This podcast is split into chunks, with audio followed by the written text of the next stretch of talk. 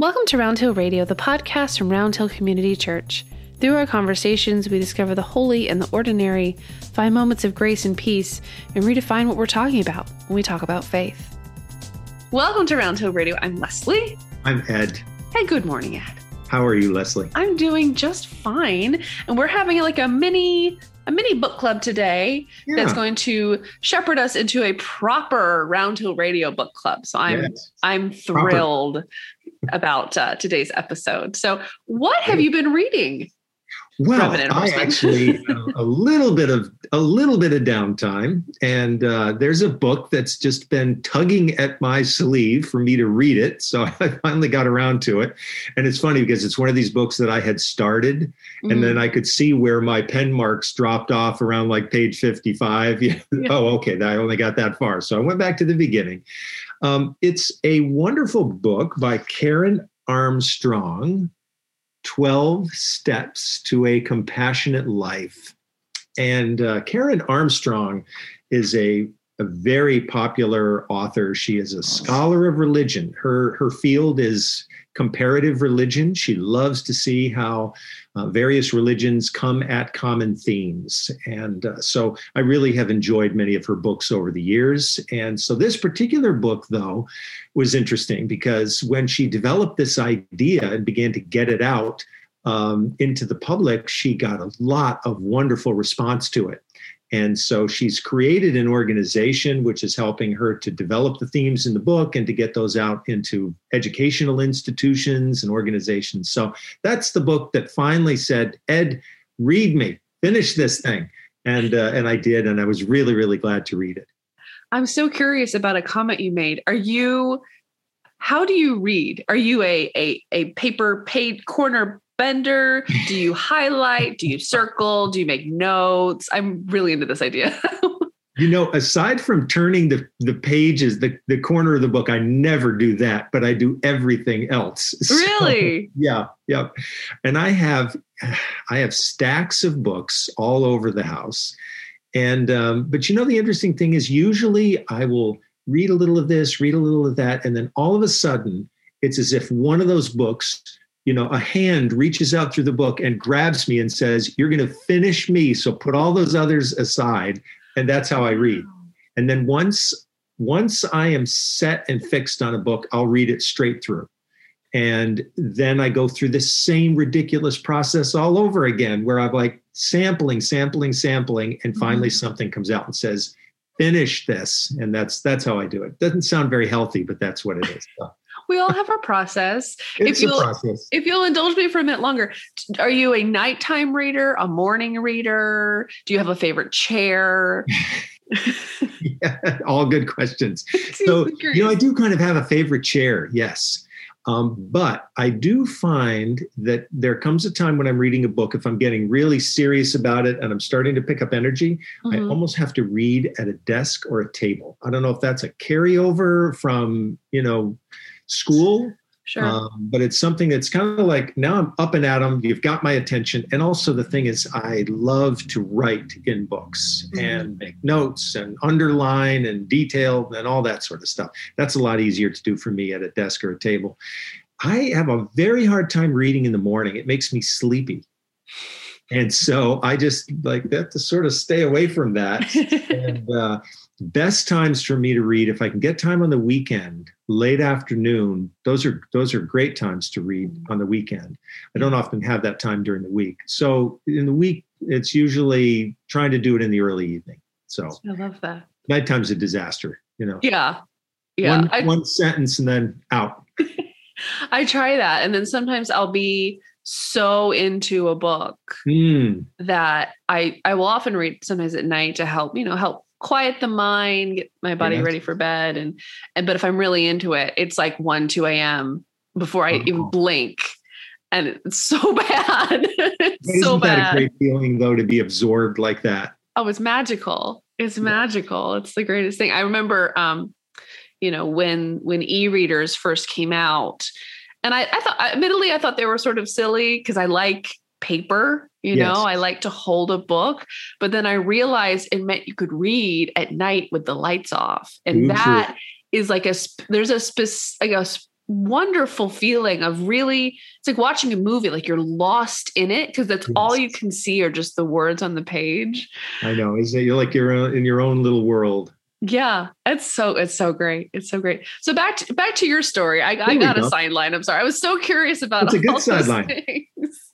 You know, because in full disclosure, we just recorded our last episode on how you pray and the process therein. And I think how you read is kind of along those same lines. So. Yeah, I think so, right?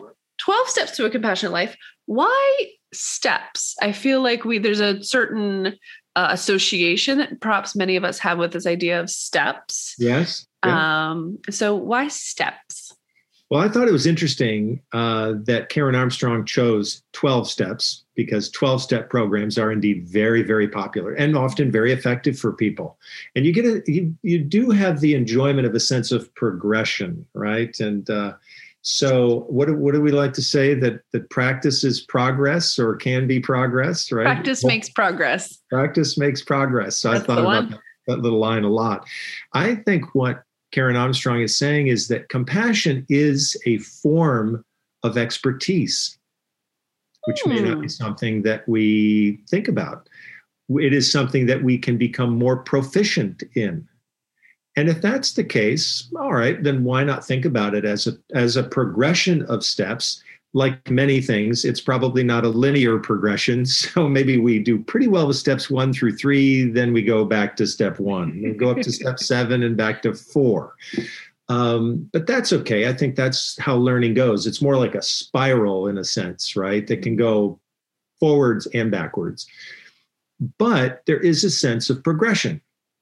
And, you know, I don't think it's going to ruin the book by saying that, in a way, the progression here goes from the most accessible kind of compassion to the most difficult kind of compassion. So she starts off on step 1, which is really with the very simple question of asking, what is it?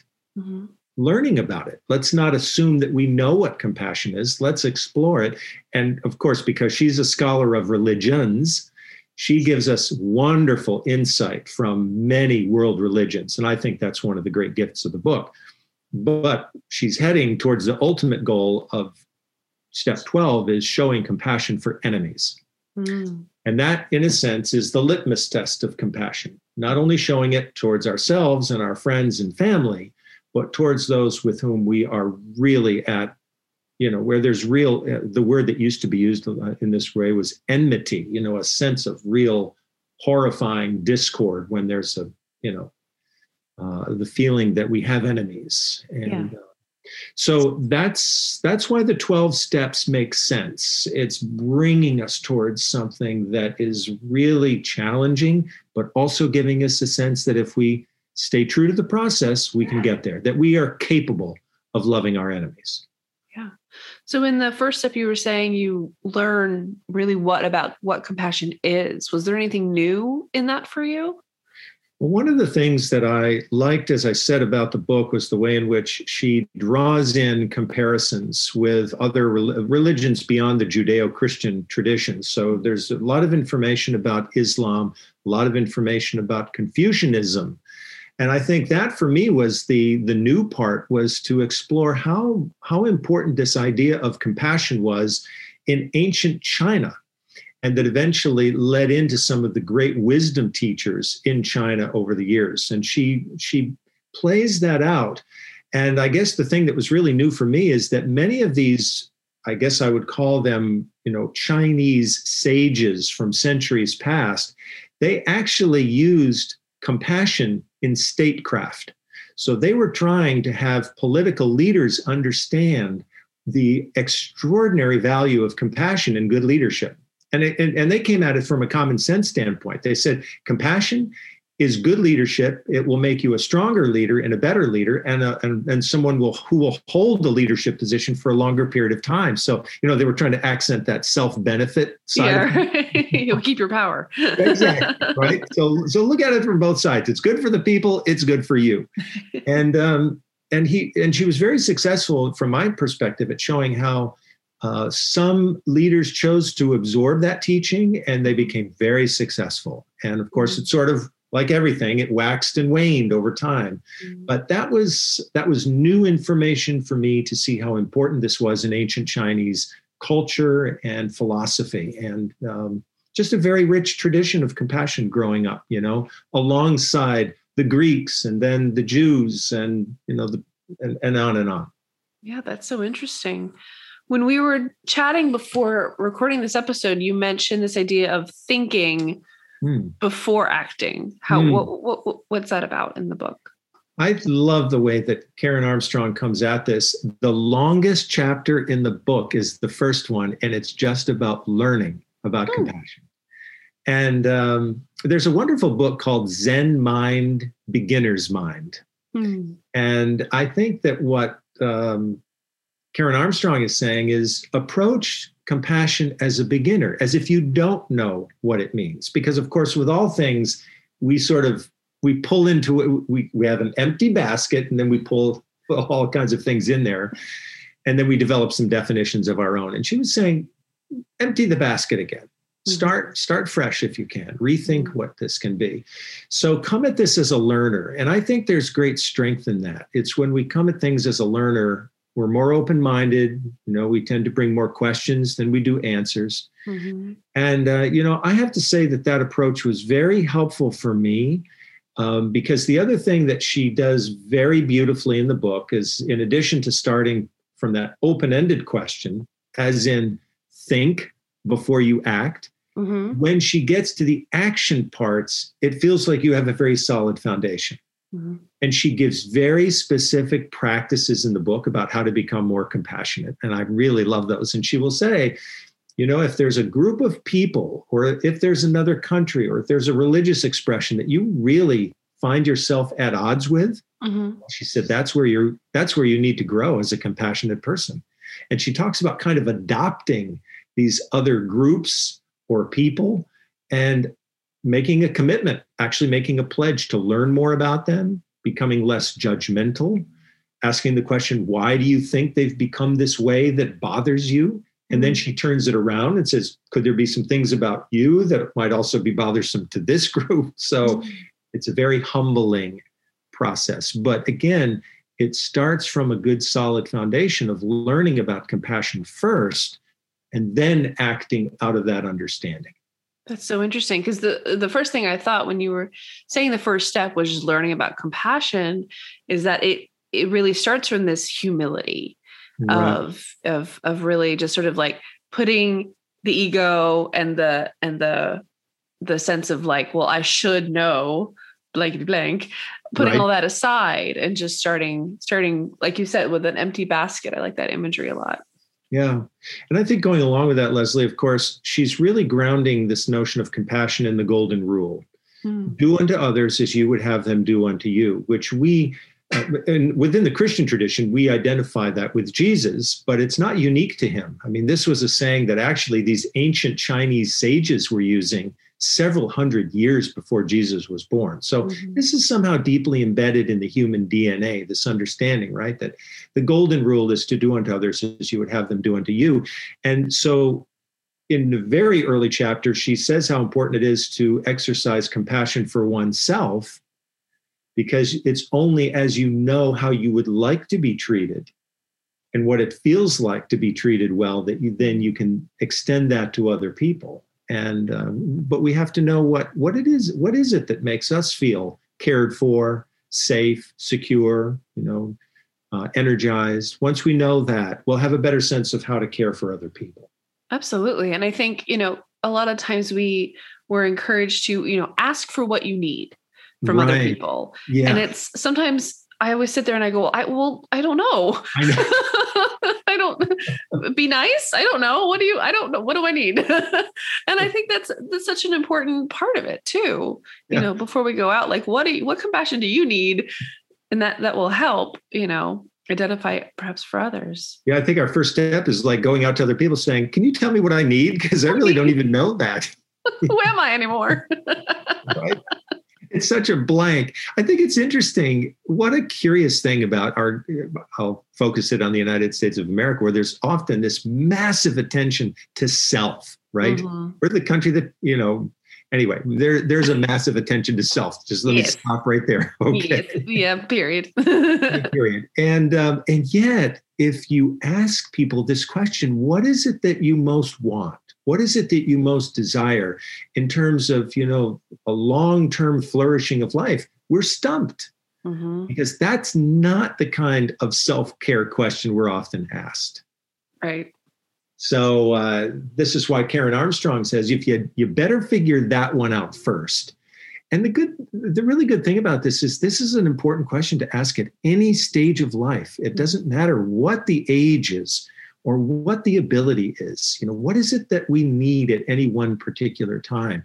I think this becomes even more important as we live longer.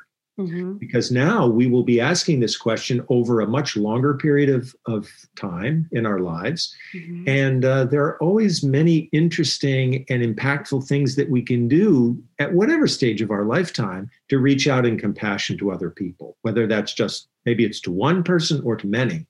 But we'll only be able to do that if we have a good sense of what that means for us from the beginning. Absolutely. And I think that ties in so well to what I'm thinking of now as the Round Hill Radio Book Club.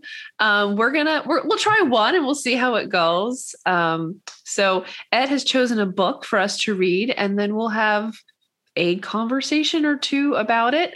So we want to tell us a little bit about the book we're going to be reading together. Yeah, so I actually got the idea for this book because of the notion of working in our culture right at this time for racial justice. The encouragement is for people to really think, first of all, about what it means to be compassionate and what it means to have a sense of compassion for people, and start there before rushing out to say, okay, now what can I do, right, to help the world be more just? That's a wonderful thought. Mm-hmm. But first, let's just step back and ask the question, what does this really mean for us to explore the world with more love? So there's a wonderful book that's been recommended to me over the past several months many times. I thought, okay, I should pay attention to this. Mm-hmm. It's by an African-American writer whose name was Howard Thurman. And Howard Thurman was someone who was very influential in the life of Martin Luther King Jr. And he wrote a book at one point in his life called Jesus and the Disinherited. And it's interesting that Dr. King carried only a couple of books with him and a small set of papers wherever he was in his life. He always had these things with him. And one of those books was Jesus and the Disinherited. It was a very important book. So this is the book we'll take a look at, and we'll do this for March the 31st will be that particular podcast when we'll talk about the book and get, you know, hopefully insights from our listeners. Jesus and the Disinherited by Howard Thurman. It's a nice short book, but really, really important reading for many people who've been working in the arena of social justice now for many years. Absolutely. So we encourage you to grab yourself a copy, hopefully from a local bookseller, and read along with us. And we'll be back on the 31st of March. We'll obviously have episodes between now and then, but we'll touch back on the 31st of March all about it. If you have questions or comments you want to share with us in the meantime, I will figure out a way for that to happen. Check the Round Hill Community Church e-blast. If you're not signed up for that, you can do it at roundhillcommunitychurch.org. Any and all are welcome and included here, so don't feel like you have to be a member to receive that. Just visit our website. So we're excited about this process together, and I'm excited to start reading it. I'm on spring break in 2 weeks, so I'm very excited to have a book to read. It's going to be perfect. Oh, good for you. Yeah. Well, thank you, Ed, and we'll see you all back here next week. Yes, thank you, Leslie, and best to all. Thanks for listening. Round Hill Radio is brought to you by the friends and members of Round Hill Community Church. For more information, please visit roundhillcommunitychurch.org.